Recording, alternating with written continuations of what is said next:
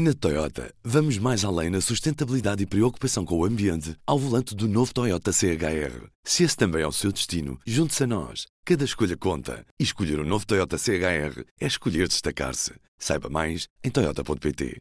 Ora viva, P24. Hoje, de olho na energia.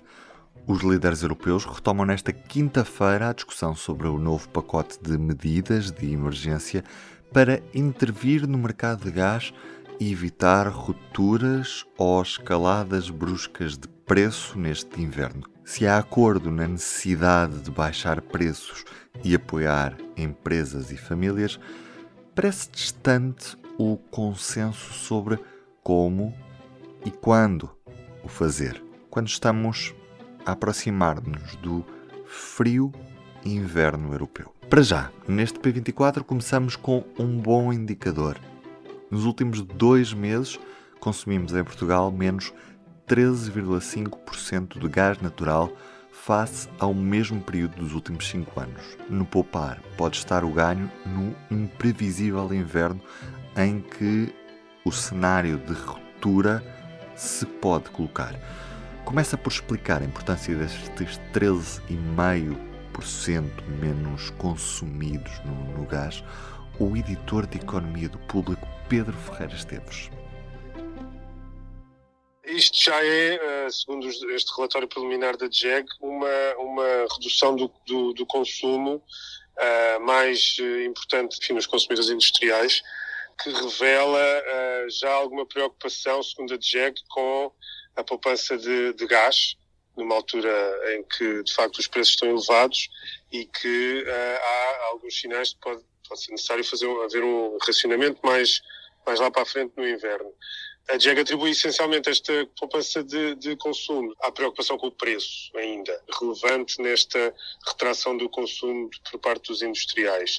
É claro que isto também leva em conta os consumidores domésticos, onde também se nota já algum, alguma poupança, mas o, o que conta essencialmente para esta redução de 13,5% em agosto e setembro quando comparado com o mesmo período dos últimos cinco anos, portanto com a média dos últimos cinco anos, tem a ver sobretudo com isso, poupança de consumo por parte dos industriais. Sabemos que Portugal tem reservas em níveis máximos, apesar de termos tido mais notícias da Nigéria nos últimos dias, que deverá fornecer menos gás do que o normal devido às cheias que têm afetado este país africano. Há riscos para este inverno, Pedro? Segundo a avaliação que a DGEC faz, uh, e citando uh, o, que, o, que, consta do, do, documento, Portugal está bem posicionado para enfrentar o inverno. Esta é a frase que a DGEG uh, usa para retratar a situação em que Portugal se encontra. Isso tem a ver com os níveis de, armazenamento, efetivamente, que são calculados não só de gás, Uh, mas também uh, noutra, na, enfim, de gás não só nas cavernas, mas também numa caverna em particular, onde Portugal está uh, previsionado a 108% de acordo com os dados da DGEG, mas também nas reservas da, da, da, das próprias empresas. E, portanto, isso, por um lado, existe alguma, algum conforto que essas reservas dão, segundo a DGEC, mais uma vez. Por outro lado, uh, e é por isso que este relatório é importante, e é por isso que ele existe, porque este relatório existe porque Bruxelas obrigou os Estados-membros a fazer um, um relatório uh, a cada dois meses sobre a situação de poupança energética, precisamente para avaliar como é que estarão quando, ou se for necessário, um racionamento obrigatório. E, portanto, este relatório existe por isso. E dá conta, precisamente, que Portugal está com uma redução que está a caminho da meta voluntária de 15% definida pelas autoridades europeias, portanto, logo aí uh, há, há, essa, essa, essa evolução favorável. E por outro, segundo a DGEC, Portugal também está bem posicionado para, uh, no caso de racionamento obrigatório, uh, poder só reduzir 7% e não uh, os 15% que Bruxelas definiu para todos os Estados-membros. Portugal, segundo a DGEC, está em condições de poder reduzir apenas 7%, que é, aliás, uma, uma, uma contraproposta que o governo português fez a, a, Bruxelas para, no caso de um racionamento obrigatório, ter essa, ter essa facilidade.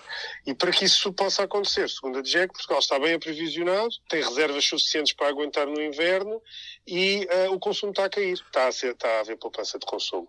Essas duas variáveis acabam por, por segundo a DGEG, permitir que essa redução menor em caso de racionamento possa acontecer. No entanto, não está excluído o agravamento da situação e o aumento do risco de, não só por via do efeito do preço, subirem de uns aumentos significativos do gás, mas também de alguns cortes no fornecimento alternativo, e é aí que entra a questão da Nigéria, a DGEG não o cita especificamente, mas faz referência à possibilidade e ao risco de haver algumas reduções de rupturas de fornecimento dentro do, do modelo que está definido, de alternativa ao gás, ao gás russo, Havendo isso, obviamente que esta situação muda e, e, não é de excluir isso, não é de excluir esse risco. Mas o que é certo é que o preço do gás natural nos mercados internacionais está neste momento a descer. E isto muito devido à grande quantidade de produto armazenado na Europa. Alargando um bocadinho a observação ao que se passa, ao que se passa na Europa, este caso de Portugal que relatamos é extensível a, a outros países. E de facto as reservas dos países, em particular os grandes consumidores de gás e os grandes dependentes do gás russo, e desde logo a Alemanha, indicam que eh, os países estão a ser bem-sucedidos em, em fortalecer as suas reservas e em ficar uh, seguros ou mais seguros para o caso de uma ruptura total e absoluta do, do gás russo, como está, uh, está a verificar-se, a caminho de se verificar. E aí é nesse sentido que os preços acabam por descer. Mas os preços andam muito ao, ao sabor do, do, das circunstâncias de, de curto prazo, não é? Uhum. Na, no sentido em que, de facto, as reservas dão essa segurança, mas tudo dependerá do consumo. Aliás, os responsáveis europeus têm alertado muito para isso. Ainda a Comissão Europeia, na, na, na terça-feira, falou sobre isso.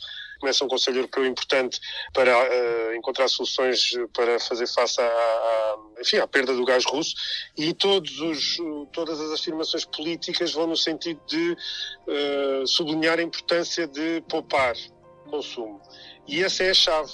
Na prática, o rigor do inverno europeu pode ou não esgotar as reservas que neste momento estão em níveis máximos. Portugal, com uma grande produção de energia a partir de fontes renováveis, numa percentagem superior à maioria dos países da União, está melhor preparado. Para termos noção, em 2020, 34% da energia consumida em Portugal veio de fontes renováveis. Números melhores na União Europeia são mesmo na Suécia, Finlândia, Letónia e na Áustria. Para olharmos para o fundo da tabela, no ponto oposto, estão Bélgica, Luxemburgo e Malta, com uma maior dependência de fontes fósseis. Para já, segue-se o Conselho Europeu dedicado à crise energética que arranca já hoje em Bruxelas, a capital belga. E é mesmo para lá que vamos com a Rita Cisa, a nossa correspondente nas instituições europeias. Rita, o que é que podemos esperar que saia deste Conselho para combater esta crise energética e evitar uma eventual escalada de preços na energia. A Comissão Europeia avançou na terça-feira uma proposta legislativa, mas, eh, na verdade, a maior parte eh, das medidas que são previstas eh, não terão um efeito imediato, ou seja, não vão produzir esse, esse tal alívio ou a descida imediata dos preços provavelmente a tempo deste inverno. Portanto, estamos aqui a falar em medidas que, apesar de não serem medidas estruturais, vão, eh, vão ter reflexo eh, apenas ou estão planeadas apenas para ter reflexo na, no, na, no, próximo período de preenchimento das reservas europeias que se inicia em abril. Portanto, há aqui uma série de instrumento, novos instrumentos e novos mecanismos que são eh, propostos pela Comissão Europeia, eh, que têm a ver eh, precisamente com a agregação da procura e a compra conjunta de gás para preencher as reservas no próximo ano, que têm a ver com mecanismos de solidariedade entre os Estados-membros para que numa situação de escassez ou de interrupção abrupta do fornecimento haja alternativas uh, para a partilha uh, de gás entre, entre diferentes vizinhos e que têm a ver não com aquela ideia que tinha sido defendida de fixar um teto para o preço do gás que é importado pela União Europeia, mas para ter um mecanismo temporário de correção dos preços na, na negociação em bolsa, que permita que numa situação de um pico de, de, de um preço excessivo na negociação, eh, permita entrar um travão eh, para limitar eh, a subida do preço em bolsa. E há ainda também uma outra medida, mas lá está, que também só produzirá essa medida do, do travão, que enfim que é designado como um corredor eh, dinâmico, é uma medida que poderia ser que poderia ser implementada imediatamente após a aprovação deste regulamento. Depois há também uma outra medida que, se, que, seria, mais uma vez, para o próximo ano, que tem a ver com a criação de um novo índice, portanto, um novo valor de referência, um benchmark, como, como é conhecido na, na linguagem técnica, para o preço do gás natural liquefeito. Portanto, existe um índice nesta, nesta altura, o, quem tem, quem tem acompanhado estas notícias já sabe que, que é o TTF, que está indexado bolsa, na Bolsa Holandesa, mas esse índice foi criado um, e, e, reflete, sobretudo, a negociação do gás que é transportado por uh, gasoduto e que nesta altura não é essa a realidade uh, do comércio uh, europeu, uma vez que a Rússia interrompeu o seu fornecimento, praticamente cortou eh, totalmente o fornecimento e, portanto, a Europa, nesta altura, está a ser muito mais abastecida pela via eh, marítima do que propriamente por gasoduto. Uma das reações ao anúncio da Comissão Europeia sobre este pacote de medidas para combater os altos preços da energia e garantir a segurança do abastecimento neste inverno vem do português que está à frente do Comitê das Regiões da União Europeia, é o Vasco Cordeiro, foi o antigo presidente do Governo Regional dos Açores, e cito ao dizer que a política de coesão não se deve tornar num pote de dinheiro para resolver as crises da Europa. Se após esta emergência queremos estar em melhor situação do que a que estávamos antes, a solução é uma abordagem estruturada de política de coesão para apoiar as regiões e as cidades na transição verde e digital. Estas declarações surgem porque a Comissão vai propor tornar mais flexível precisamente esta política de coesão para que seja possível aos Estados-membros apoiar melhor as empresas e as famílias afetadas pelos elevados custos da energia. No total, 10% do quadro comunitário 2014-2020, que pode ser executado até 2023, pode vir a ser utilizado para isto mesmo, ajudar empresas e famílias. Continua a Rita Cisa. Todos os líderes europeus reconhecem que estamos numa situação de emergência e que é preciso medidas que permitam apoiar as famílias e as empresas que estão a enfrentar agora uma situação eh, que começa a ser já mesmo muito difícil em termos de suportar os custos desta escalada de preços da energia. Eh, nesse aspecto, o que vai acontecer é uma discussão para uma orientação política dos líderes. Não, não há nenhuma medida concreta já em cima da mesa.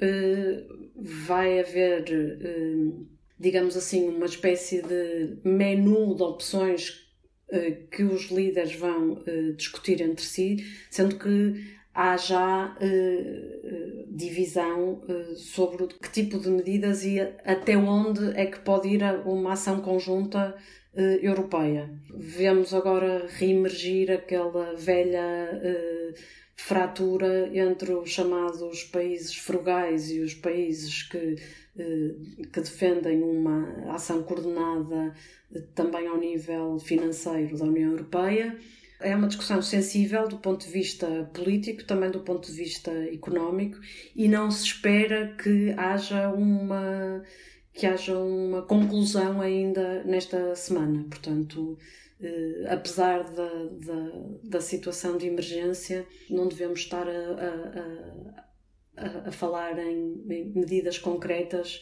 nos próximos dias. Na prática, as medidas são urgentes, mas podem demorar e cá vamos continuar à espera das conclusões deste Conselho. Entretanto, o Reino Unido está em turbulência governamental.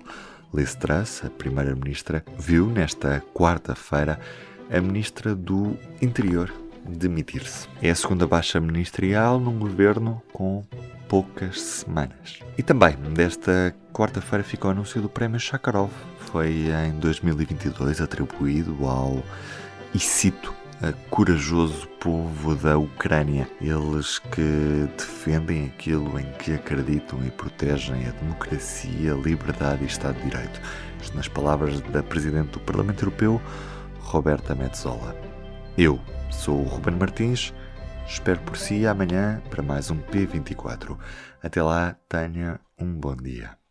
O público fica no ouvido. Na Toyota, vamos mais além na sustentabilidade e preocupação com o ambiente ao volante do novo Toyota CHR. Se esse também é o seu destino, junte-se a nós. Cada escolha conta. E escolher o um novo Toyota CHR é escolher destacar-se. Saiba mais em Toyota.pt.